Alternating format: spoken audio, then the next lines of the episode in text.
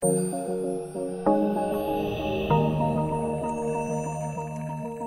to the NPS MedicineWise podcast, helping health professionals stay up to date with the latest news and evidence about medicines and medical tests.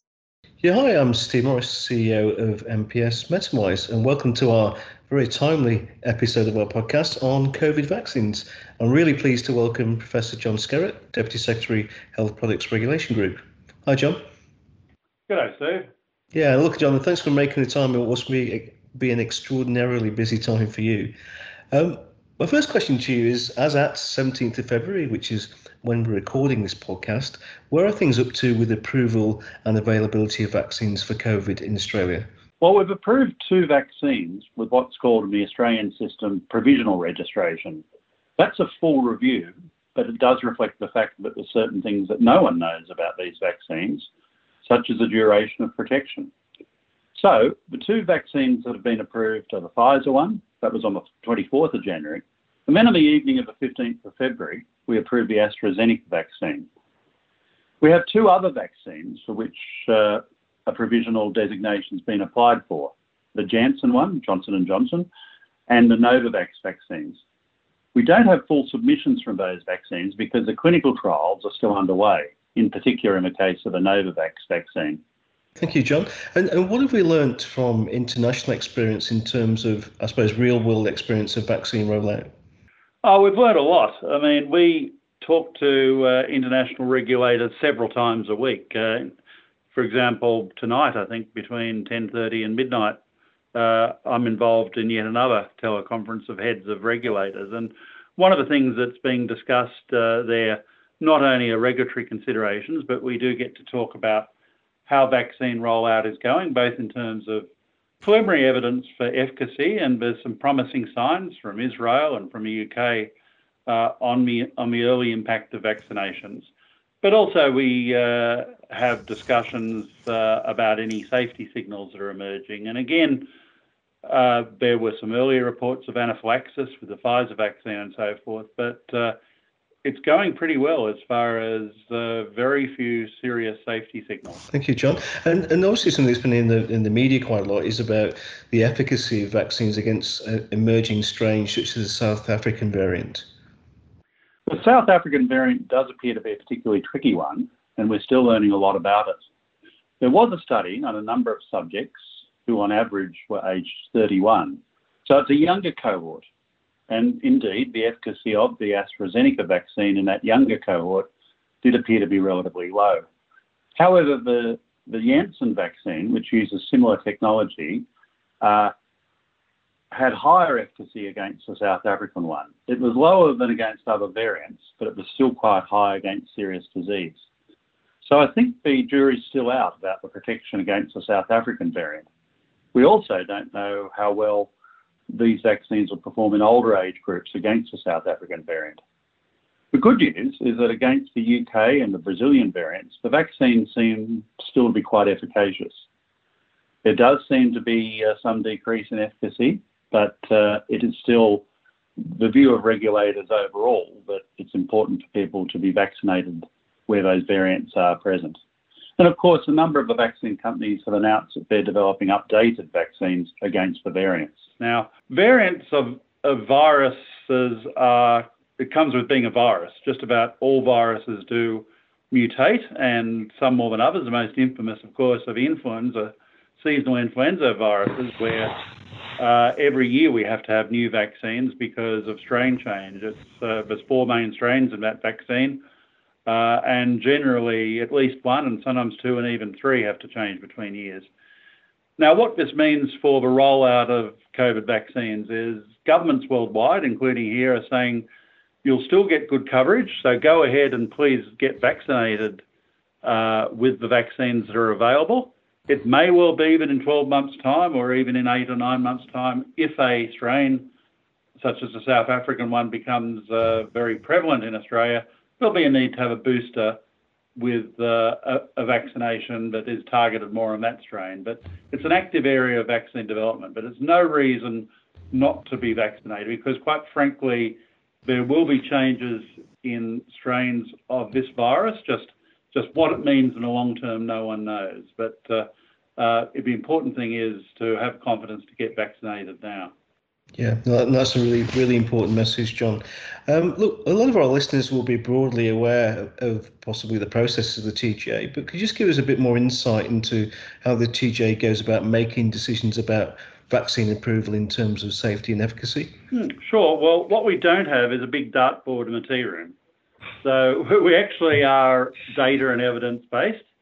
And uh, trust me, there's a lot of data. Uh, I was recounting the story uh, with uh, the AstraZeneca vaccine. It was we were just we just asked a, particular question about toxicology in mice, and it was one element of a, of a sub element. And 859 pages later, we got the uh, the data from the study. So we literally have tens of thousands of, of, pages of data on these vaccines. And so really to look at it in three broad strands, clearly the first and most important thing we look at with any vaccine is safety. And that ranges from experimental animal uh, toxicology, uh, teratogenicity, is there an effect on uh, fetuses of and the pups of, say, of mice and rats and other experimental animals, right through to with the initial phase one clinical trials where human safety is looked at through to the larger phase two and phase three trials. So both the common and the uncommon side effects have to be reported in the regulatory submission. And even if an efficacy cutoff is reached, in other words, numbers of patients uh, protected versus those in the control arm is reached early, all regulators have asked that with the big clinical trials, participants have to be followed for at least two months. And that's because serious adverse events, if they do manifest, tend to manifest four to six, at most eight weeks after the final vaccine dose. As it happens, we have a lot of safety information for many months longer than that because we're now six or eight or more months from when the first patients were vaccinated in these in these trials. And of course, we also have the real world experience of literally millions of people yeah. having had vaccines in the Northern Hemisphere now. So, so safety is first and foremost. Clearly, efficacy is, is absolutely important, and uh, that's both from looking at clinical trial arms of how many patients, say, in a US or a European environment where there's a lot of COVID around, get COVID if they've been vaccinated with either a, relevant vaccine or saline versus the uh, candidate vaccine. But uh, increasingly, on all patients vaccinated uh, with both the placebo and the vaccine itself, the immune responses are looked at. And these are both antibody responses, but a number of also indicators of cellular immunity. And so they're, they're also important measures for the potential efficacy of a vaccine.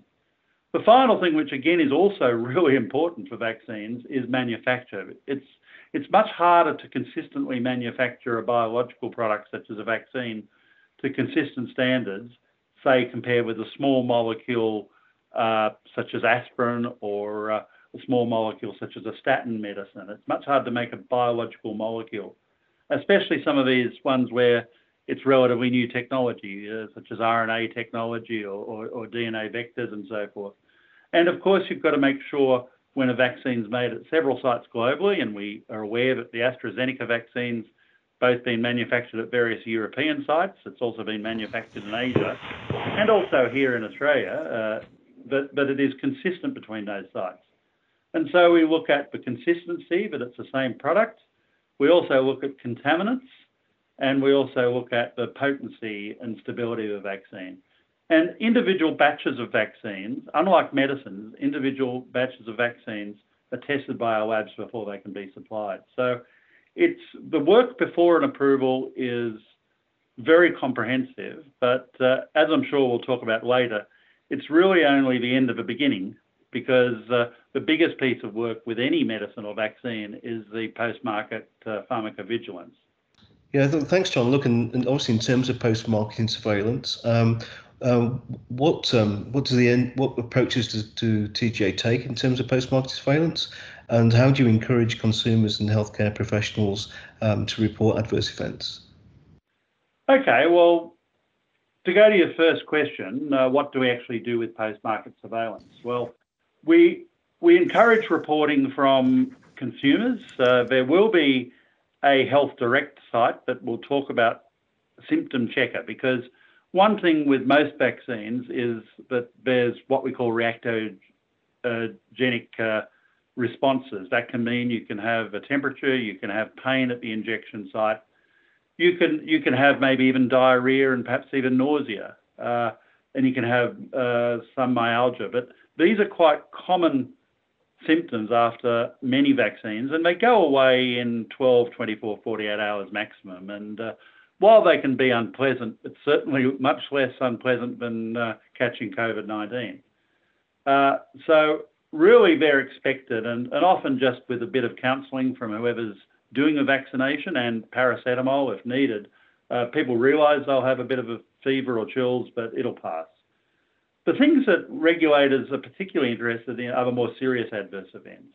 And while there can be some that emerge very soon after vaccination, uh, and I guess the one that's been talked about most are a small but rare number of people who have had an anaphylactic reaction with the messenger RNA vaccines.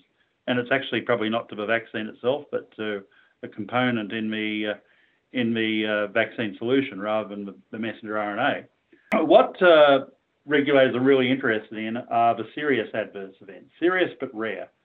And talking about vaccines in general and what we're looking at with the COVID vaccines are neurological adverse events such as Guillain-Barré syndrome, immunological adverse events, and this can be a multi-system inflammation or it can be whether a vaccine enhances uh, disease, acute respiratory distress, uh, and, and cardiac injury, coagulation disorders, and so forth. Now, there hasn't been a strong association of those things.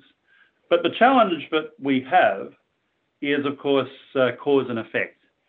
We know that, uh, and here's a rather sobering but sad statistic in Australia, 160,000 people die every year of disease, of all sorts of things, of what we used to call old age.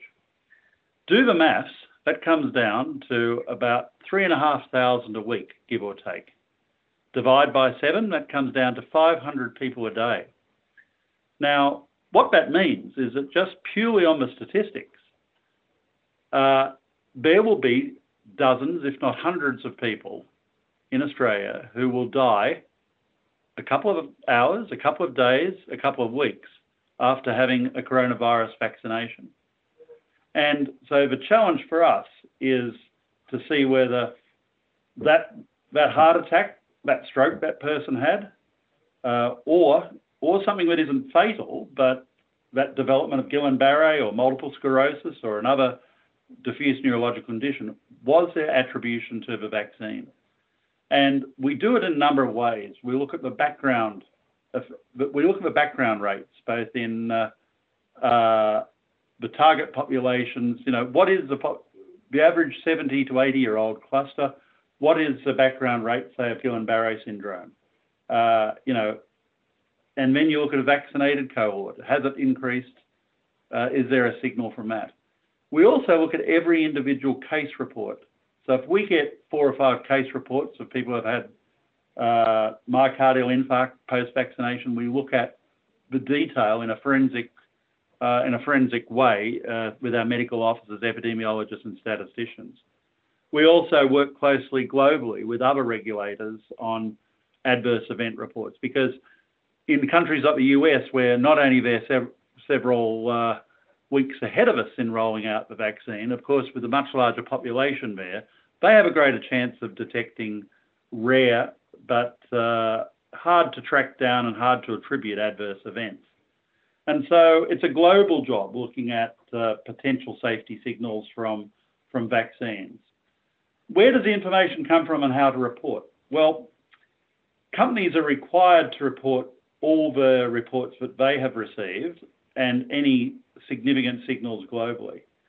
The agreements that the government is striking with GPs and for a later phase of a rollout, pharmacists require the GPs and the pharmacists to report adverse events. The state and territory systems that will be involved in the first uh, lots of vaccinations are also, as a notifiable, notifiable disease, uh, they also must uh, have adverse event reports received, processed, and submitted to us. So we will get a large range of uh, uh, adverse event reports. But individuals uh, can also report adverse events directly to us. And uh, there's a mobile friendly web app. It does require a certain amount of information because just saying, I had a shot and I don't feel well, obviously doesn't help us. So we do drill down and ask some specific questions. So that's what's generally known as spontaneous reporting. There will also be a program of, of so-called active surveillance. And that's uh, based on text messages. It's going to go out to certain targeted groups of people. And they'll receive text messages at various intervals after being vaccinated. And that information will also flow into our systems. So we will have a very big piece of work in analysing adverse event reports and in drilling down to whether there's any significant safety signals from these vaccines. So far, the global experience has been quite encouraging, our role with this product and these products and every medicine and vaccine is to do a thorough job of detecting any possible safety signals. We then have to work out what an appropriate regulatory action is. And it could well be for a group of patients who might have a cluster of neurological conditions, they might be uh, contraindicated from being a population of being vaccinated. At the moment, there aren't very many specific contraindications. There's obviously things such as have a discussion if someone's immunosuppressed and so forth, but there isn't a list of conditions where there's an absolute contraindication. Yeah, thank you for that comprehensive uh, overview, uh, John. And just in terms of um, what's the message to to clinicians and consumers in terms of um, the action they should take if they do uh, believe they experienced an adverse uh, event or reaction to a vaccine? Well, first and foremost, report. So if it's a clinician or, and we are working on further simplifying it for clinicians, but as clinicians will understand, we need to have a certain amount of information for a report to be useful and actionable. So there is there are reporting uh, contacts available on our website.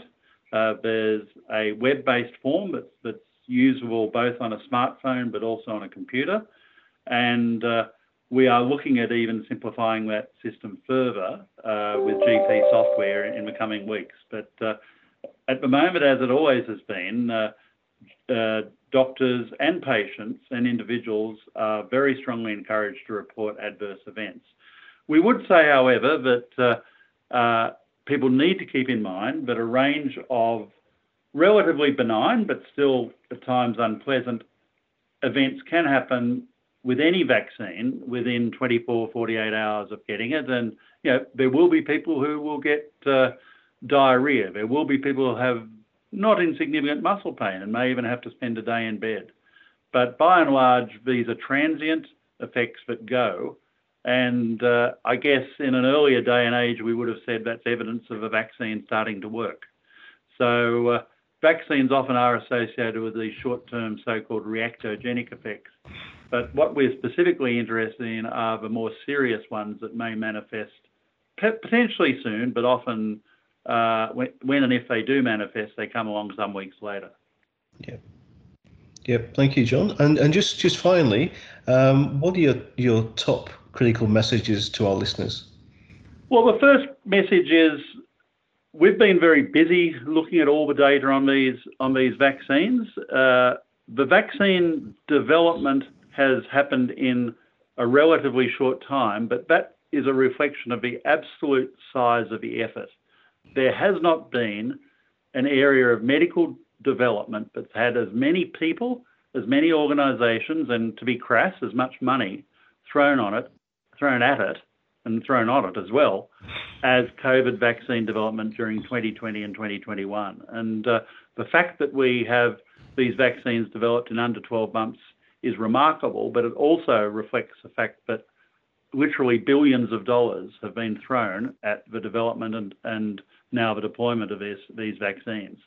So it is, to use that cliche, unprecedented. And that's why we're here where we are. Plus, we have some technologies that have enabled vaccine development to be much more rapid than the traditional methods. I guess the second message is similarly, TGA has done a very thorough and full review of these products working collaboratively with some of the best global organisations in the world, such as the European Medicines Agency. This has not been a rushed or a superficial evaluation at all. And, uh, and so while the end-to-end time was quicker than normal, it reflected that we had the receipt of data coming in uh, uh, what we call a rolling submission. So as soon as companies had the data, they'd give it to us rather than wait until it was all complete. You know, normally a company waits until they have a thousand pieces of data all assembled, beautifully organised in a wonderful file, all searchable. But we got each piece of data as it came through, and we had to put it together because then we could start looking at it as soon as we got it. I had several teams working at once rather than sort of in sequence. And thirdly, and uh, I've got a few people who are very, very tired. Uh, we've had teams working right through what normally would be the holiday period. Uh, I remember saying in the media in November that I'd told my staff to to put away their swimsuits and towels this summer. now, for better or worse, it was actually a fairly cool and wet summer everywhere, so there wasn't much beach weather. But uh, they wouldn't have had a chance to go to the beach anyway, most of them. And uh, it's been a very busy summer. So uh, uh, we've got the first two vaccines out there. But look, the final message is that uh, we have committed to absolute transparency. So we've put up information on what we do, but also on what we don't know about the individual vaccines on our website, www.tga.gov.au. We've also put up uh, information on, uh, so, so, that information includes all the considerations of safety and quality and the data that we still don't have such as how long these vaccines last, or some of the bigger trials that will be ongoing for another six or 12 months. But the most important message is that people can have confidence that we have two very good vaccines out there. And, and if there are any safety issues that arise, uh, we will be publishing every week a, uh, a dashboard with some commentary on the major safety issues that have emerged. If there are significant issues, even those reported overseas, we'll report on it. So a few weeks ago, when there appeared to be some deaths in a nursing home or in a series of nursing homes, again with people vaccinated uh, with one of the vaccines, we reported that immediately plus the investigation. And then when it was found that sadly, statistically, those people, and from looking at the individual cases, those 30 or so people had died of old age, they were very frail and probably in the last, in any event, the last week or two of life There was no effect of the vaccine, uh, we also publish that straight away. So we have a commitment to absolute transparency here. So the bottom line is get vaccinated, even if you're young and fit and not worried about the impacts of COVID itself. Because of the emerging evidence that these vaccines do seem to assist in reducing transmission, you could prevent transmission to the little old lady in the queue in front of you at Woolworths, your your mother, your grandmother, and so forth. So you're actually doing it for the broader community, not just for yourself. Yep, thank you, John. Look, and, and thank you for the kind of comprehensive overview of the process of assessment, post-marketing surveillance. I think it will give our listeners a real understanding of, of what's been put in place, and also, as you alluded to, the, the sheer commitment of, of yourself and your and your staff in the TGA uh, to do what needs to be done in such a short space of time. So thank you for that, and I'm sure our listeners will also appreciate the work that TGA has done. Um, in terms of COVID vaccine rollout, it's likely to dominate healthcare for the foreseeable future. Um, so John will probably invite you back on in, in six months' time to see how we're progressing then. Okay, thanks. Okay, thanks, John. Right, and thank, Bye-bye. thank you. Thank you for listening. For more information about the safe and wise use of medicines, visit the NPS MedicineWise website at nps.org.au.